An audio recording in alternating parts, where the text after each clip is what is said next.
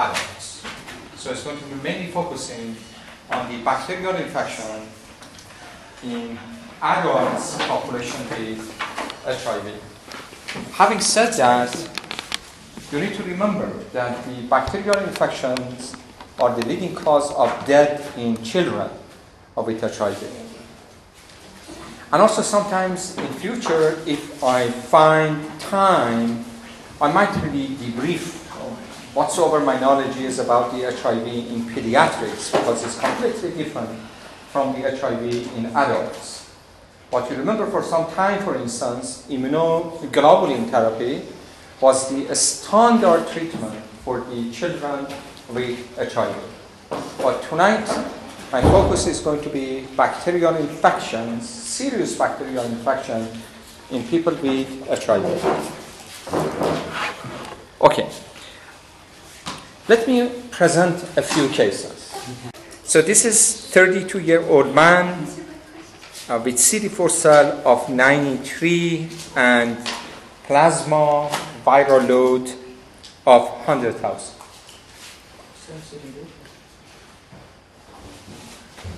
Okay?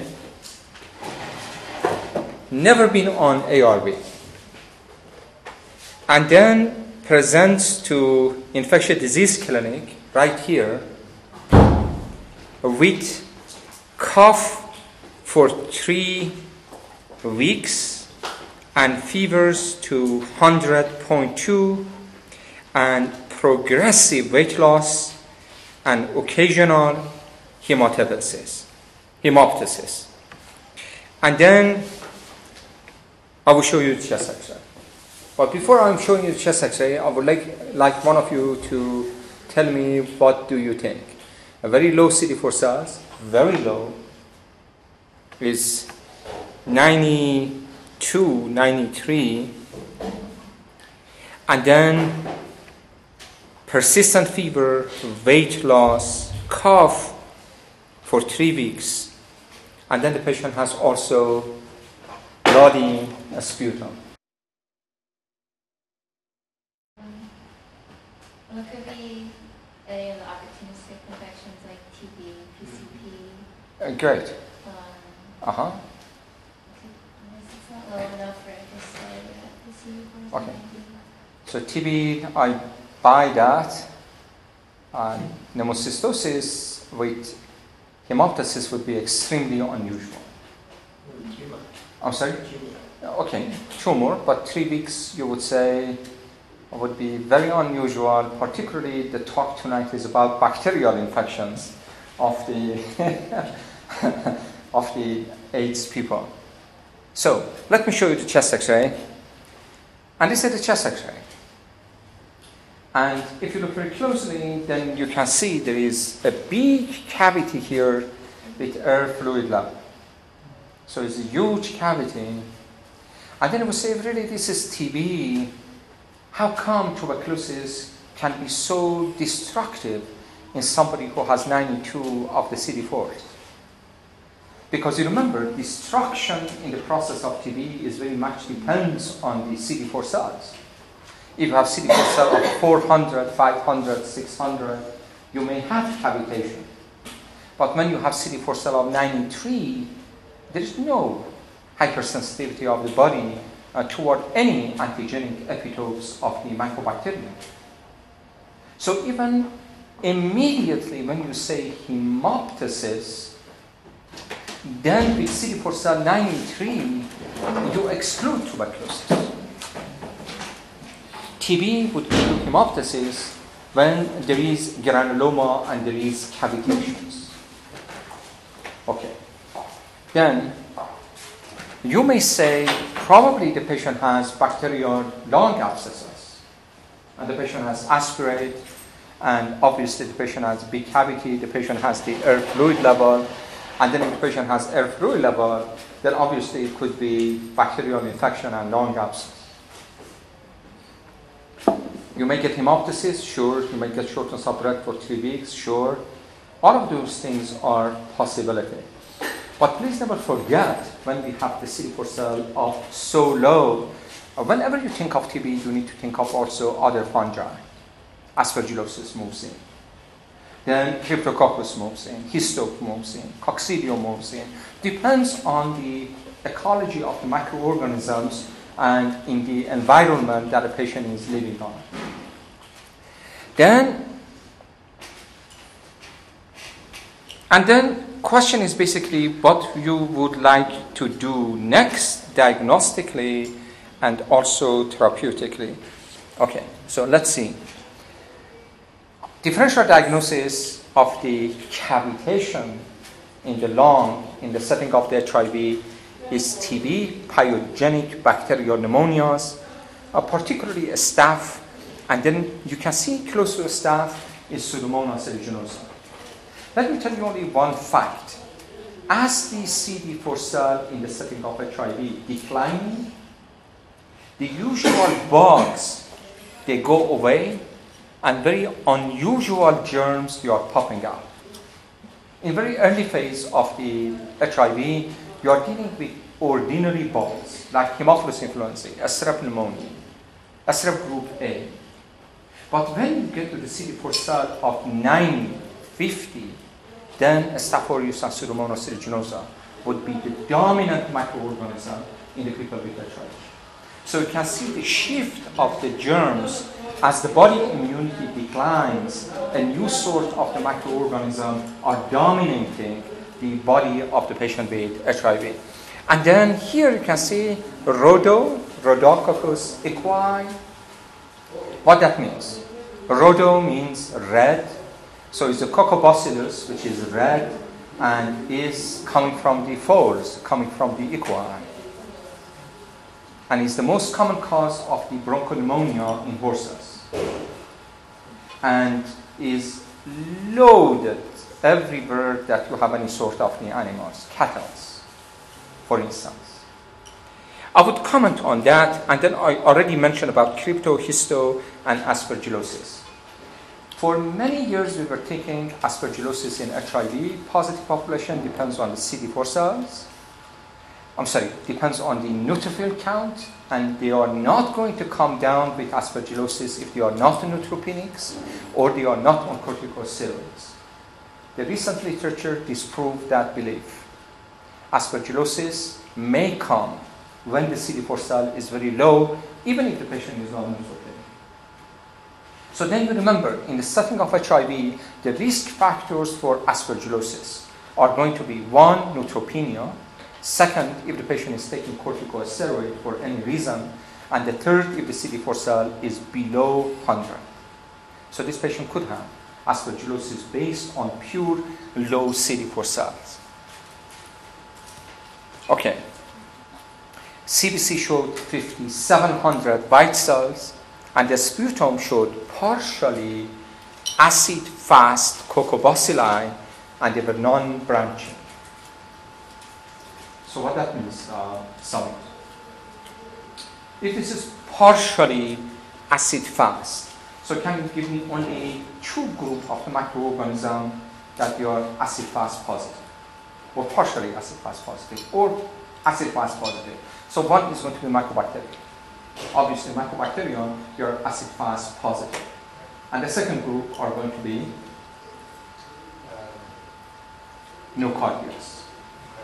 nocardias. Nocardias. But what is the difference here? What's said in this slide that rejects the nocardia? Uh, is it nocardia mostly?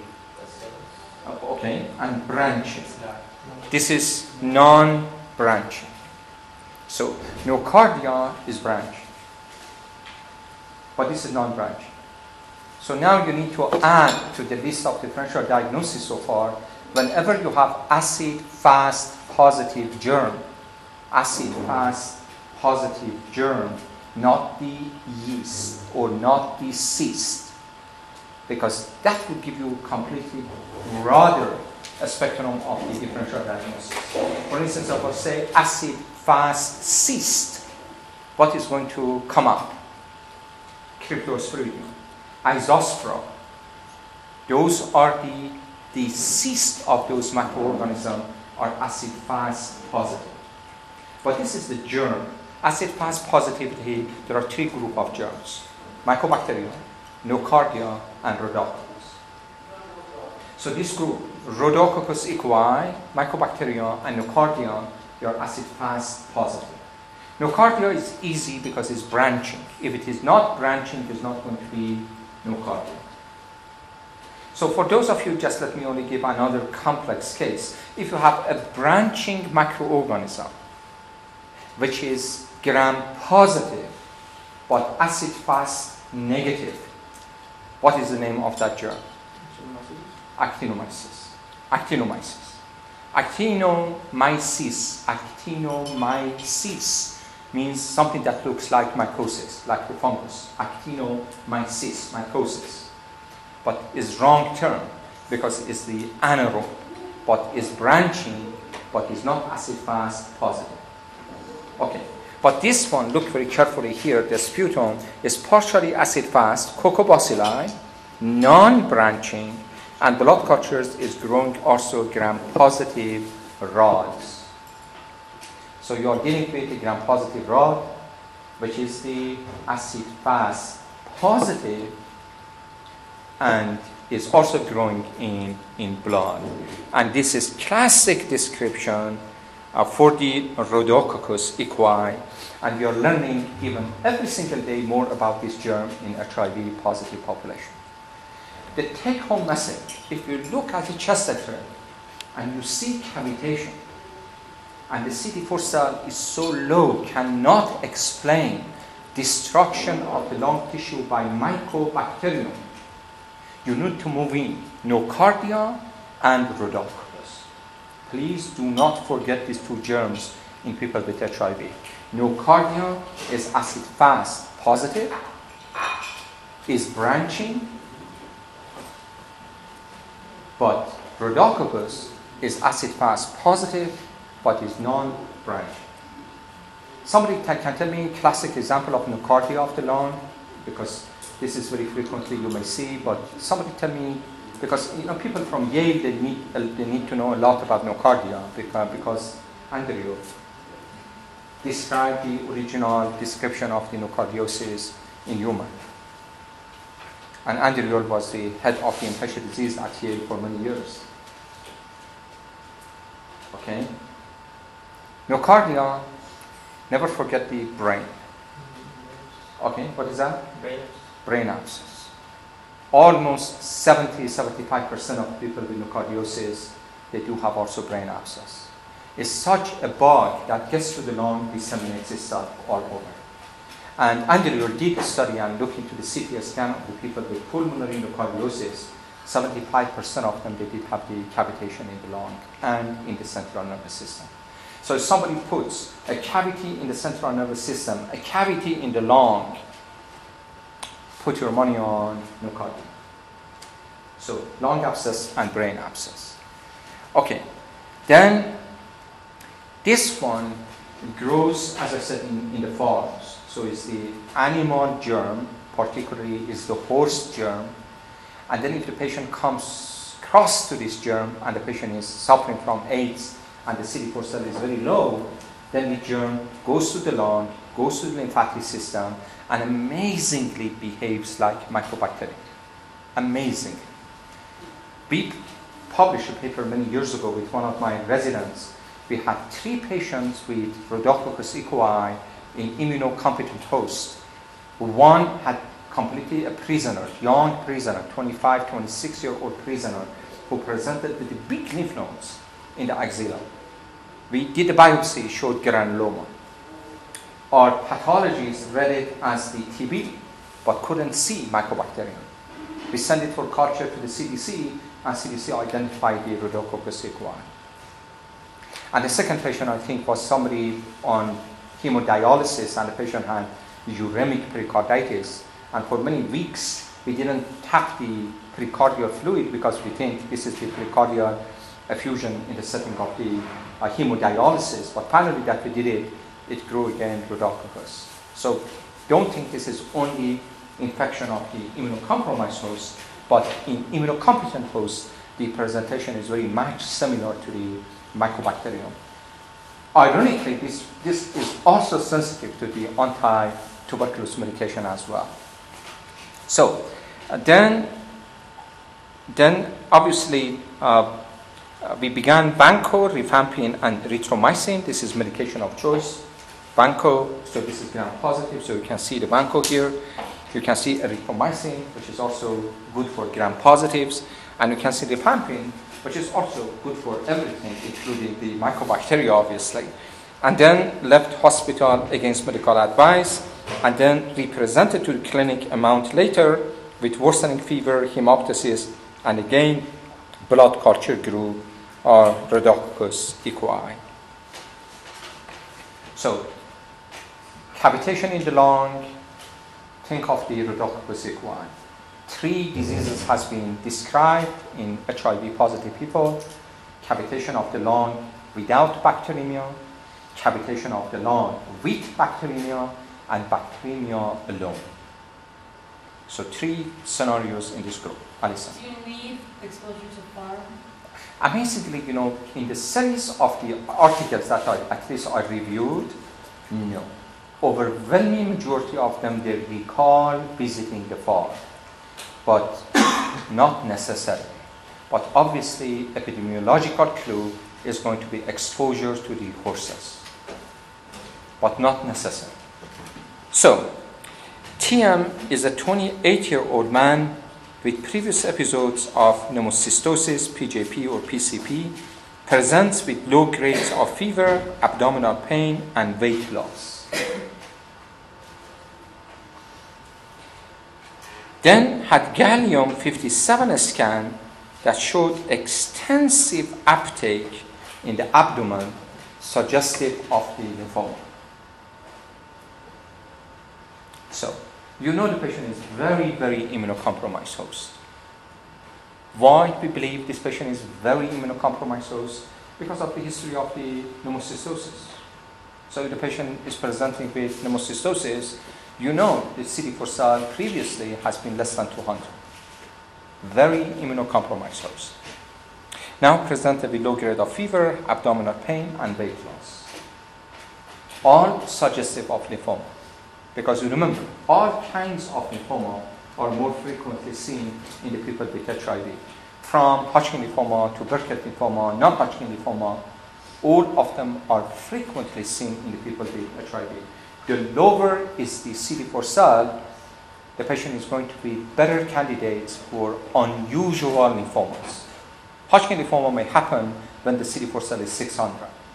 Non-Hodgkin lymphoma may happen when the CD4 cell is 300. Burkitt lymphoma may happen when the CD4 cell is about 50. So atypical lymphomas would occur more frequently when the CD4 cell is low. So obviously the patient has substantial lymph nodes in the abdomen. That's all that we know. Differential diagnosis, significant lymph nodes in the abdomen of the patient with HIV. Alison? TB? Oh, okay, sure. Tuberculosis will come out. I think majority of these cases, in a matter of fact, you are from this part of the world. These are when I was teaching in, in uh, infectious disease clinic. Okay?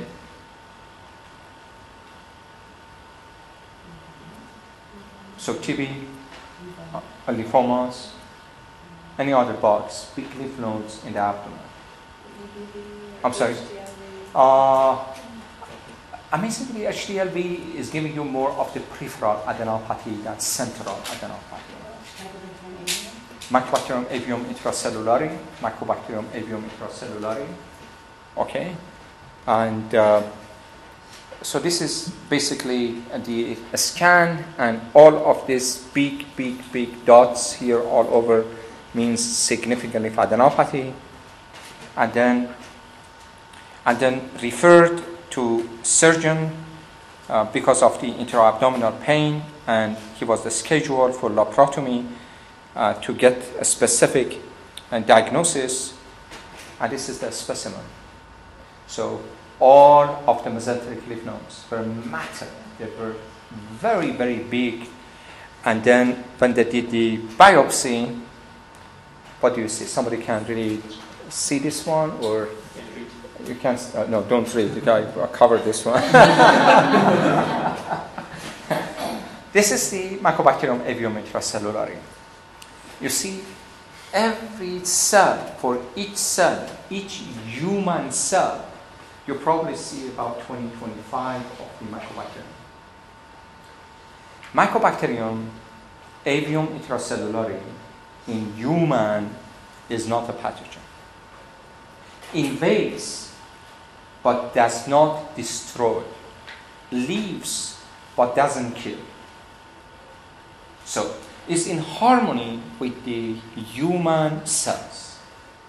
But then finally, there is competition between the mammalian cells and Mycobacterium avium intracellulare about the nutrition. And the final winner is Mycobacterium avium intracellulare. So the human body decays apart. Not the Mycobacterium avium intracellulare physiologically is doing to the cells. It's just the fact it consumes all of the oxygen, consumes all of the foods. And then you can see there was one study that I remember many, many years ago when they mass basically weighed the the mass of the Mycobacterium avium intracellulare and the human cells at the time of the death. Mycobacterium avium cellulare was heavier. And that's the reason all of the blood, bone marrow, lymph node, you mentioned, lung, is practically speaking packed with the mycobacterium. And then you can imagine what would happen. So Mycobacterium avium intracellulare, you drink it every single day. Just it is in, in the water. Though some parts of the country, some parts of the world, water has more mycobacterium. you swallow every single thing, so. I just add to the list, you know, Salmonella, Shigella, Amoeba, Rotavirus, Campylobacter, and ah, this is another one. And then it just transits itself through the GI system if the body has good immunity, mycobacterium cannot really find any niche to start holding on that.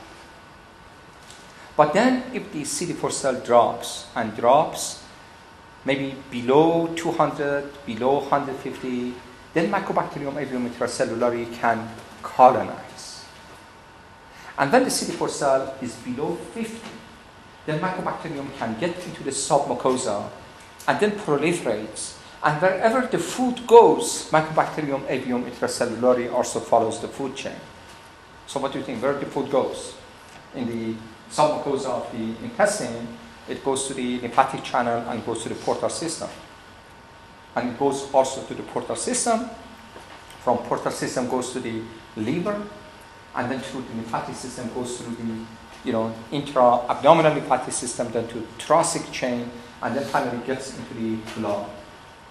So then mycobacterium in the portal system goes to the liver, the liver becomes very big. And then from liver gets into the hepatic vein, from hepatic vein to inferior vena cava, from inferior vena cava to the lung, lymphadenopathy. All of the lung is going to be engorged by Mycobacterium avium intracellulare. For many years we didn't know if Mycobacterium avium intracellulare is only cause morbidity or it causes mortality. To my best knowledge, the best positive study about the mortality proved that probably is cutting three months to four months of the life of a patient with AIDS. So not a big contributor to the death, but because it invades the, the liver, you have the abdominal pain, alkaline phosphatase is very high, and because it is in the bone marrow, the bone marrow is completely knocked down and they become anemic and they need blood transfusion. For many years, we knew that if somebody has Mycobacterium avium intracellulare, if you treat the Mycobacterium avium intracellulare, the requirement for blood transfusion is going to be less. Because the bone marrow is practically speaking packed with the Mycobacterium. So this is the classic example. The whole lymphatic system of the body, of the abdomen particularly, is completely clogged with the Mycobacterium avium intracellulare. They may have diarrhea, and if they have diarrhea, cover why they have diarrhea? Because it's in the entire gut, so absorption is. Exactly. Exactly. There is no any absorption, malabsorption. Is one of the major consequences of the people Mycobacterium avium intracellular. Okay. Question. The following infections are more common in HIV infected patients.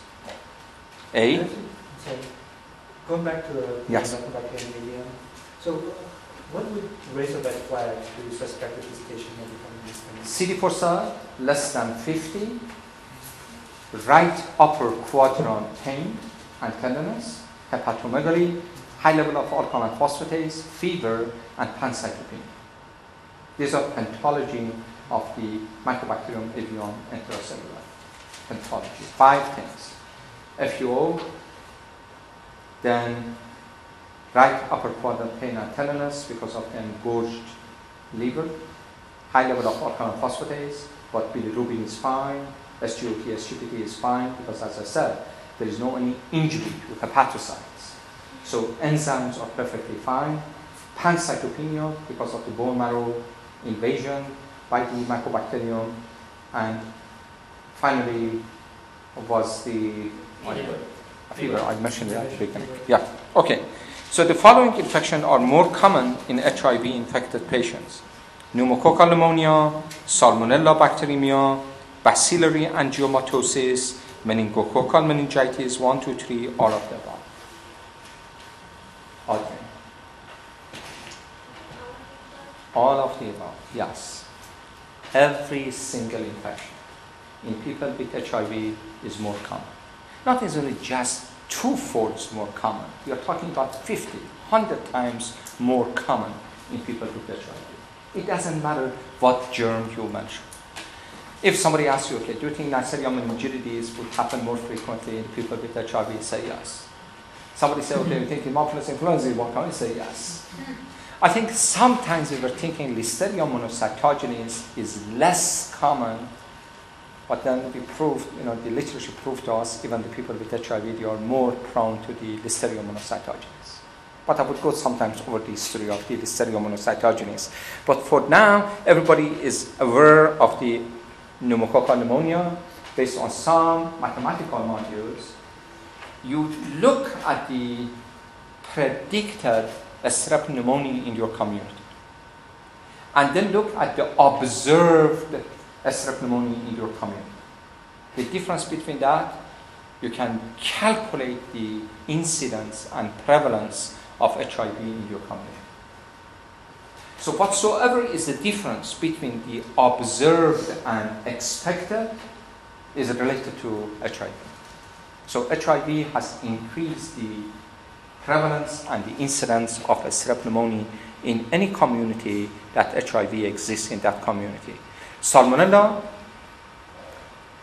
in children, somebody comes down with salmonella, that's AIDS defining entity.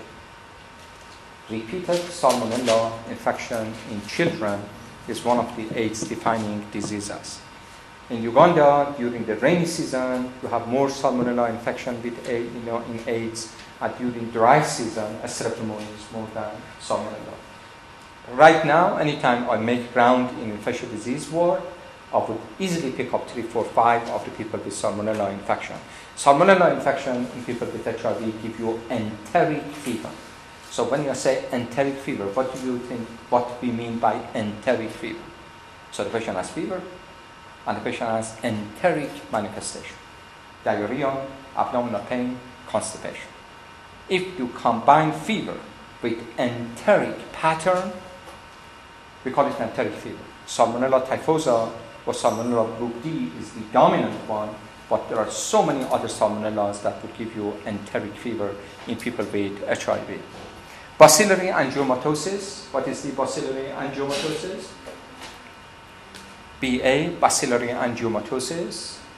Uh, Just caused by and uh-huh. Bartonella henselae and Bartonella quintana. Very beautiful name. Bartonella. Those like sarcoma. Yeah. So bacillary angiomatosis is in differential diagnosis of the Kaposi sarcoma. So when you see Kaposi sarcoma, you have to immediately think of the Bartonella henselae or Bartonella queen time. Anybody knows about Bartonella bacilliformi? It was the last case, yes, from Peru. No? Okay, so what Pru? Yes, you're right. So you people tell me a little Pru and Bartonella bacilliformi. So it was sepsis caused by this microorganism. It was multi-organ failure, liver, splenomegaly, increased liver inflammation, lungs. I think medical students they need to know about the Bartonella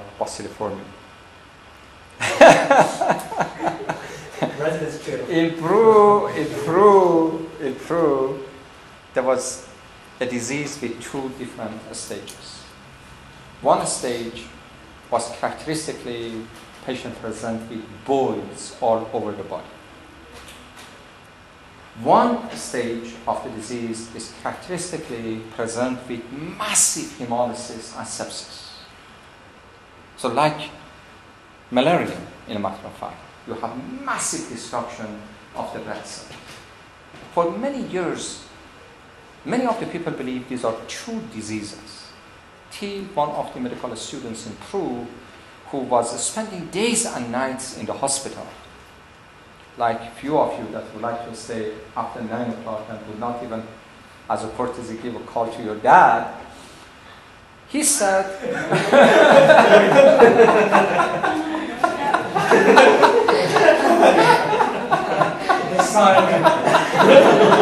That's it. okay. So then he was almost sure that these two stages are two different stages of one disease, like syphilis. You remember that for many years we didn't know a stage one and a stage two and a stage three of the syphilis are the same. We were thinking these are three different diseases. Then there was a group of the scientists from Europe that were coming to investigate this question. And these medical students, royalists to Peru, and, and he said, you know, and what I'm going to do, I'm going to get some of the pus from the boils of this patient, inject it to my own blood, and let's see what will happen. And then he could not really find anybody to do it. And finally, he had a friend. You need to, to review sometimes the history of the infectious diseases, they are amazing. And then he found a friend. Good friend. And He didn't then know what's doing. he plead, please do that because you know if this European group they come and they would get all of this credit unnecessarily, what you can do, you can just please take a little pause. This is the pause, inject it into my vein, and he did. And he came down with the most severe septic form of the disease, and he died. And then he proved that these are the two different stages of the one disease. The gram, this is the bacillus, and this bacillus sticks to the red cells. For many years, we were thinking it's a bacillus because we didn't know is the rickettsia, because rickettsia are intracellular microorganisms. So, is the bacillus or this rickettsial agent uh, sticks to the red cell membrane and then is going to hemolyze the red cells. So when somebody asks you, okay, give me a few examples of the destruction of the red cells by a germ. So let us start from Summit, malaria. Mike? That's not fair. No. you're not at the stage, you're living in Lyme area? Yeah, like um, Babesiosis. Babesia. Babesia is erythro, intra-erythrocytic parasite. And the third one, a student, Yeah, yes. uh, Ehrlichia, not the erythrocyte. Ehrlichia is the white cell, white cells. But this is the red cells. Destruction of the red cells is the is the you know Bartonella bacilliformi. So Bartonella bacilliformi is the third microorganism that gives you destruction of the red cells. Okay. So now we come to trench fever. Trench fever is a rickettsial disease. And then there was suddenly in Seattle that a group of the on you know group of the alcoholics who didn't have any shelter, didn't have any home, they come down with trench fever. So suddenly, you know, almost maybe 10 or 15 years ago, uh, we were dealing with trench fever among the alcoholics in the United States. Then gradually we learned that the same germ that gives you trench fever gives you cat scratch fever. Cat scratch fever is in the cats. Then cats they have flea. And then flea bites. And then the cat scratches. Flea bites inject this germ. Cat scratches brings the red cells to the scene. And the germ sticks to the red cells and then goes through the lymphatic system and then give you cat scratch fever. So cat scratch fever is flea-borne disease. It's the cultural disease. Almost, I think, something like 60% of the kittens in Calif- California. Who is from California? Shwan. Okay, Shwan. Okay. they have the uh, the cultural. I'm sorry, they have this uh, Bartonella in their blood, and then fleas lives on them, become infected, and then jumps on you, and then you have the playful cats, and then basically scratches you, and then those two comes together and would give you cat scratch disease. Those are the immunocompetent hosts. So these are Bartonella diseases in immunocompetent hosts. But then I remember, yes, Specifically the kind? I'm sorry, Specifically that species? and Henselae. The. Yeah, there are just generally know, learn about the whole thing. Then there are a couple of really, you know, different names, but all of them they belong. about the same one, Yeah. nice. Yeah, Hansel. This is Hansel. Then I remember it was, I think, about 1987 or 8. And we had very interesting patient really at Yale uh, infectious disease service. Was a young man, and this patient had far advanced AIDS, and patient was only on AZT, end of the 1980s. And then the patient came to the hospital with dropping hemoglobin. And then we were just amazingly looking to see why this patient is dropping hemoglobin. You know, came with hemoglobin of assumed 11, in 24 hours was 9, in 48 hours was 8, in a week was 5. So just hemoglobin was dropping and dropping and dropping, and we were looking for the reason for the drop in the hemoglobin. No GI loss, no retroperitoneal bleed, no hematuria, no hemoptysis, no hematemesis. And I remember there was one fantastic medical student on, on, on our service that now she's very prominent with the heme onc at John Hopkins. One day she came to me and said, you know, every single day the spleen and the liver are bigger and bigger and bigger. So, patient's anemia was progressive and the liver and the spleen becoming bigger and bigger and bigger. And we sent the patient for, for the ultrasonography of the abdomen, and the both liver and the spleen, they were like Swiss cheese, holes, holes in both. That disease is called, later on we learned this is again from the same rickettsial disease, rickettsial agent, but we call it Peliosis hepaticus. Peliosis means lake. Lakes in spleen, lakes in liver. And then we learn about the bacillary angiomatosis. Bacillary angiomatosis also is the proliferation of the capillary beds. Very invasive. Sometimes you get really, for instance, patient has a polyp on the hand, and then you look at the X-ray, then you can see osteomyelitis at the site of the angiomatosis, bacillary angiomatosis. All of them they are from the same species, Bartonella. Bartonella henselae or Bartonella quintana. These are the two major species, and both of them has been described in the people with HIV. So in HIV, cattle scratch disease has three forms. Three forms. Bacillary angiomatosis, Peliosis hepaticus, and then finally is bacteremia. It's just basically pure bacteremia with and without endocarditis. This germ, like the human herpes 8, has two major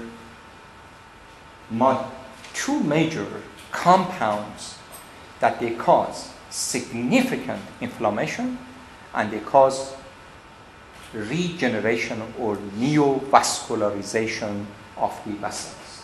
So that's the reason that pathologically is absolutely like Kaposi sarcoma.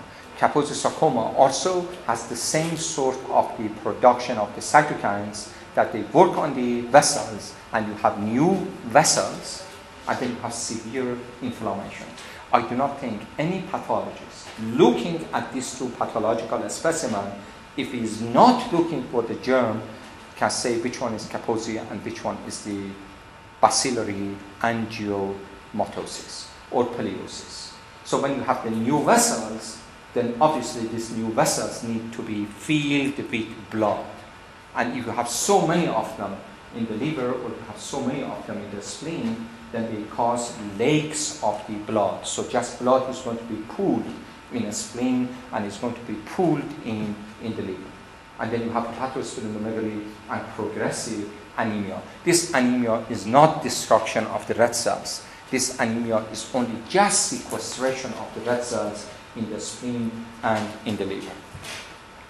Okay, so then meningococcal meningitis, so all of them and this is the major reason for why people with HIV are so susceptible to bacterial infection.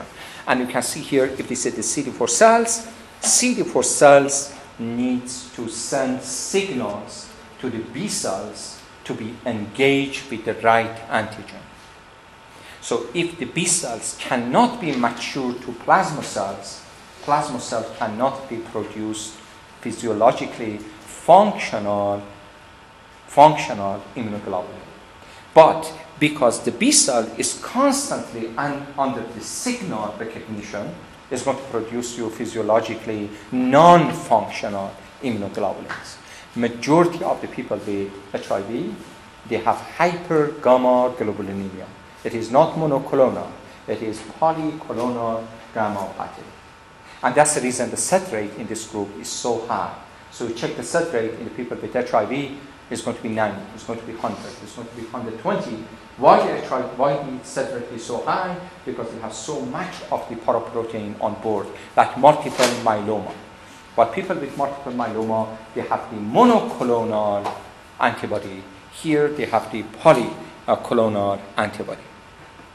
So question, the main underlying mechanism for increased risk of bacterial infections in HIV includes all of the following except poor humoral response related to diminished T cell health, increased epidemiologic exposures, e.g., like enteric infections in gay men and poor cytotoxic response related to T cell. And four is poor cytotoxic response related to the T cell. So this is the, the third one is the correct one. So this is the major reason why they are so susceptible to the different germs not really they are going to be exposed more commonly. They are exposed, you know, all of us we are exposed to salmonella when we are in, in this part of the world. But the people with HIV, they are coming more frequently with salmonella infection. The major reason is basically the T cell, the helper cells, that they need to, send the signals uh, to the B cells, and they are not doing that job uh, adequately. So T cells if it is physiologically functioning on right time, when the B cells need or when the B cells exposed to the right antigen, the signal come from T helper cells and will say, okay, this is the antigen that you need to produce this specific antibody. Because you remember on the B cells, we have the immunoglobulins, we have the constant region, we have the variable regions, and the variable regions that you are going to recognize the antigens, they are expressed outside. So you are not going to be constantly getting signal from the T cells. You are going to get signals when they come close to a specific antigen. So production of the immunoglobulin is intermittent and appropriate. But if the CD4 cell is infected with HIV, CD4 cell constantly sending signals, but not appropriate signals. So the B cells becomes crazy. So they say, okay, there is no any antigen around you. What shall I do? Say, okay, you produce the immunoglobulin. It's going to produce immunoglobulin, but this immunoglobulin is not going to be specific for any antigen. It is not because the B cell has come close to a specific antigen to produce the antibody. Just signal has come, and order has received that you have to produce the immunoglobulin and it's going to produce immunoglobulin. That's the reason you have the polyclonal antibodies because of the signal recognition for production of different type of the immunoglobulins. Okay. So the B cell recognition is appropriate, it's the T cell response. No, it, it is, is, is the expansion of the B cells and secretion of antibody is not because of the facing or dealing with the antigen. It's from the From the order that from the CD4 cell comes. Okay. A 32 year old man with a CD4 cell 120 and present with a small lesions of the forearm with no other symptoms. What is diagnosis? It's like a polyp. This is the polypoid sort of the lesion. You can see that's the classic bacillary angiomatosis. We thought this is Kaposi sarcoma, and then when we did the biopsy, it was read as Kaposi sarcoma, but when we request for silver staining, they saw the Bartonella. Bartonella is the uh, silver staining positive. Okay, so what do you think about this one? Come here. This is again, uh, this is really interesting. Let me show you all of you. This is two months. So that was one, and this is basically went and then came two months later on. You can see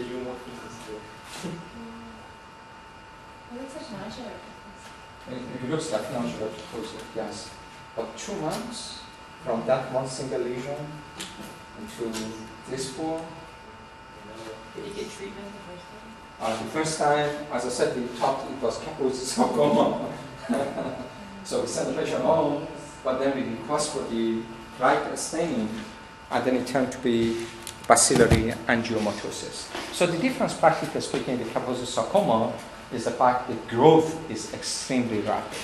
Rapid growth. Okay, so biopsy showed Bartonella species by silver stain.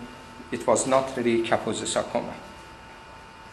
Okay, this is interesting patient. So let me read it and then I'll show you a slide because this is something that you may see. 35 year old HIV positive man, previous episode of PCP, complicated by recurrent pneumothorax. You remember that pneumothorax is one of the complications of the pneumocystosis. Presents with 24 hour history of fever, chills, and cellulitis of the left ear. Okay, two days before he had been bitten on the ear by his pet iguana. Okay, so what is that? I'm sorry? Salmonella was written. It's what? It was written salmonella. Yeah, it is salmonella. salmonella. Please never forget. All of the reptiles, you know, from almost every species of the animals, is harboring very specific salmonella. So today I was, in matter of fact, because many of you coming down very frequently with diarrhea, I was giving a pep talk to two of the people who were driving with me to the hospital. And I asked this question, do you know how many Shigella bacillus uh, you need to ingest to come down the Shigellus? Huh? 500. 500? About 100. About 100. Experimentally, one or two. Is resistant to the acidity of the stomach and just would can establish disease when even exposed to one of them. One of them. And what about salmonella? Salmonella 10 power 6 if you have the acidity in your stomach. So, and what is the reason? What do you think the why what is the major difference between Shigella and Salmonella? Salmonella. Uh. Uh-huh. You're right. Shigella is very, very amazingly, you know, amazingly invasive germ. But Shigella knows evolutionary that, you know, over the life of Shigella, the history of Shigella, he could not find any other reservoir except the human predator. So it's the pathogen, not a normal flora of the human body. So heat goes away, heat goes away, and then can go the human from human to the human, from human to the human. So that's the reason he needs to be extremely infectious. For salmonella, there are so many reservoirs in the in the in the nature. Chickens, goats, cattle, you know, uh, snakes, rats. You mentioned mouse, cats. Whatsoever you put your finger on, there is there is a salmonella in the in that in that germ. You know, even worms they have salmonella.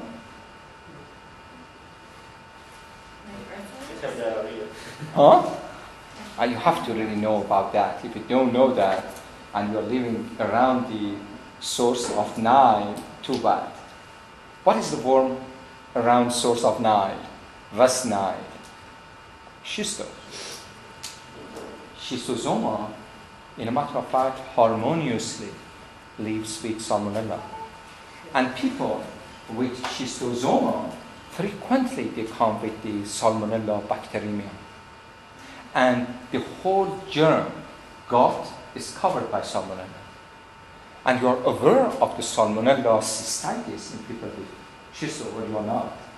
The people who get the hematobium and then the, the worm grows around or lives around the, around the bladder, they have hematuria, they may come down with cancer. They are also chronically carrier of the salmonella in the bladder. And you need only to remember that parasite has a parasite. And here is a classic example. Shigella, I'm sorry, the schisto, which is a parasite of the human, has been parasitized by salmonella. So like the hepatitis B and D particle. This is exactly uh, the same. So salmonellas, they have a significant number of the of the reservoirs in, in, in, on the surface of the of the earth. So any questions before I just turn to some of the uh, points that I would like to make. So let me ask you a few questions, those who have been listening to the lecture. Okay. okay, so let me ask. Uh, so, people with HIV, uh, they can, you know, when they come down with infection, like assume they come down with the staph infection or a strep group A infection, they can easily confine the infection during acute phase, but they cannot really eradicate infection. I will give you a couple of examples. a strep pneumonia, for instance, which is very common in people with HIV, they can confine the infection, but then four days, five days later on, the strep pneumonia begins. A pneumonia would not be eradicated. So acute infection, the body has good defense, but three, four, five days later on, that the body needs to completely confine the infection, fails that battle. Why? Um, when we come to the bacterial infection, not every bacterium, you know, extracellular bacteria, we are only dependent on this. Only depend on this. So T cells, helper cells, they are indirectly involved. So we need to focus on B cells.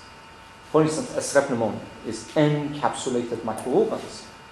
So we are totally dependent on the opsonization. And by opsonization, we mean that the germ needs to be covered by the right immunoglobulin. When you are covering the strep pneumonia, then it becomes very delicious dish for the white blood cells. Because white blood cells is not sweet.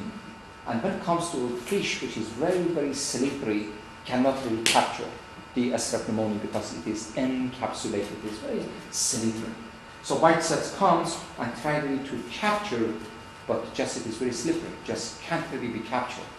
Then the body makes the antibody, antibody covers a strep pneumonia, covers the capsule, and they become very, very digestible and good, easy hunt uh, for the white blood cells. So it's that we call opsonization. So encapsulated microorganism will to, to depend on opsonin. So everything opsonin is immunoglobulin, so it's coming from the B cells. So, so is it that, like, because you've got this really polyclonal, all this going around, the ground. that like you got the what you need to get it initially, but then your T cells aren't sending the message Yes. to make more? Oh, okay, more, you're right. More here, you need to define it. More here means that the B cell needs to understand that when it comes to the plasma cells, and plasma cells is producing first IgM, needs to shift the IgM to the IgG. That shift is completely paralyzed in HIV positive population. So they can secrete some, to some extent, the IgM, to some extent. But the major flaw when they need to get the signal from the helper cells to shift the IgM to IgG, and remember, IgG is during acute, IgG is during the later phase. They cannot do that. So completely, you know, they can confine the infection for some time, but then the patient would come down again with the, uh, with the infection. Many often here, if you look at Milagro, many of the patients, they have boils. They have really a strep and staph infection of the, of the skin. You cannot really eradicate uh, the infection. You just give them antibiotic, as soon they, they are coming back again uh, with the, uh, with the uh, relapsing uh, infection. So let me only review the bacillary angiomatosis because this is something that I think you need to remember because here we have so many of the Kaposi sarcoma and amazingly the people here they are aware of the bacillary angiomatosis. They know it very, very well. And based on discussion with the, some of the HIV specialists, and they told me almost 2-3% of the Kaposi here, they turn to become the bacillary angiomatosis. So they need proof now. They need a biopsy and they do the silver staining and they have really to prove that this is Kaposi before they treat the patient uh, as uh, such malignancy. So caused by Bartonella henselae and Bartonella quintana. Okay. Bartonella henselae cause cat scratch disease. Quintana cause trench fever and endocarditis. So already, so if you want to be more specific then, Henselae gives you cat scratch disease, Quintana cause trench fever and endocarditis. Cutaneous lesions may resemble Kaposi sarcoma, and the germ can be visualized with warting, starry silver stain. And the culture is difficult, but is possible. And at Yale, we can really culture this germ, and also the PCR is available. And the treatment is macrolide or doxycycline. It's very easily responded to macrolides like clarithromycin, erythromycin, or the uh, doxycycline. But you have to keep going. You have to keep the patient really long time, six months, one year of the antibiotic therapy uh, to prevent the relapse.